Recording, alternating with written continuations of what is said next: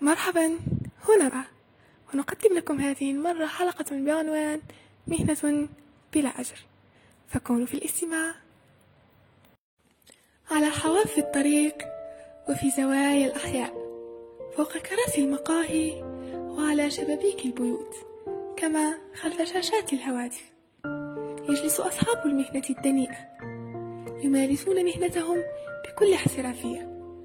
مزودين خلال ذلك بكل الأدوات من حواس خارقة وأساليب مبتكرة فيعملون على مراقبة الغير بكل التفاصيل.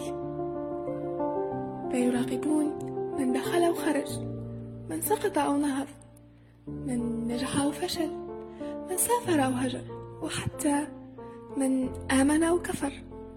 مسجلين كل ذلك من أجل اجتماع نقابة المهنيين للتحليل والتفسير. هم مهنيون فعلا ولكن هم أصحاب مهنة غير كل المهن. هم أصحاب مهنة بلا أجر. هذه الفئة المريضة من المجتمع.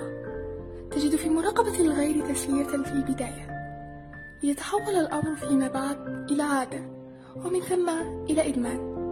يدمنون ترقب حياة الناس وتعقب أخطائهم. منصبين ذاتهم نقادا وخبراء توجيه بفهمهم الخاطئ لعقيدة الأمر بالمعروف والنهي عن المنكر. في الحقيقة هذه الفئة هي في أغلبهم من الفاشلين العاطلين يسخرون طاقتهم في فعل دنيء كهذا عوض توجيهها فيما يطور منهم ومن حياتهم.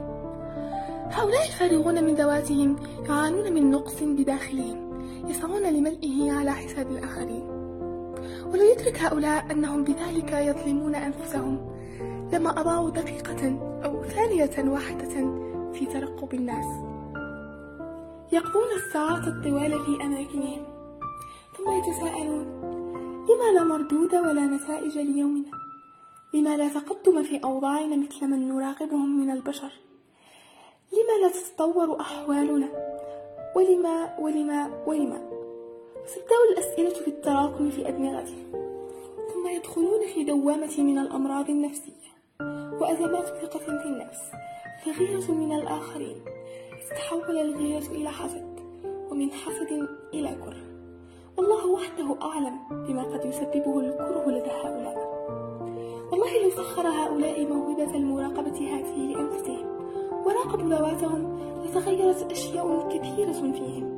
ولو انتقدوا أنفسهم بدل انتقاد الغير لأصلحوا الكثير من عيوبهم وللاحظوا الكثير من الإنجازات في أيامهم.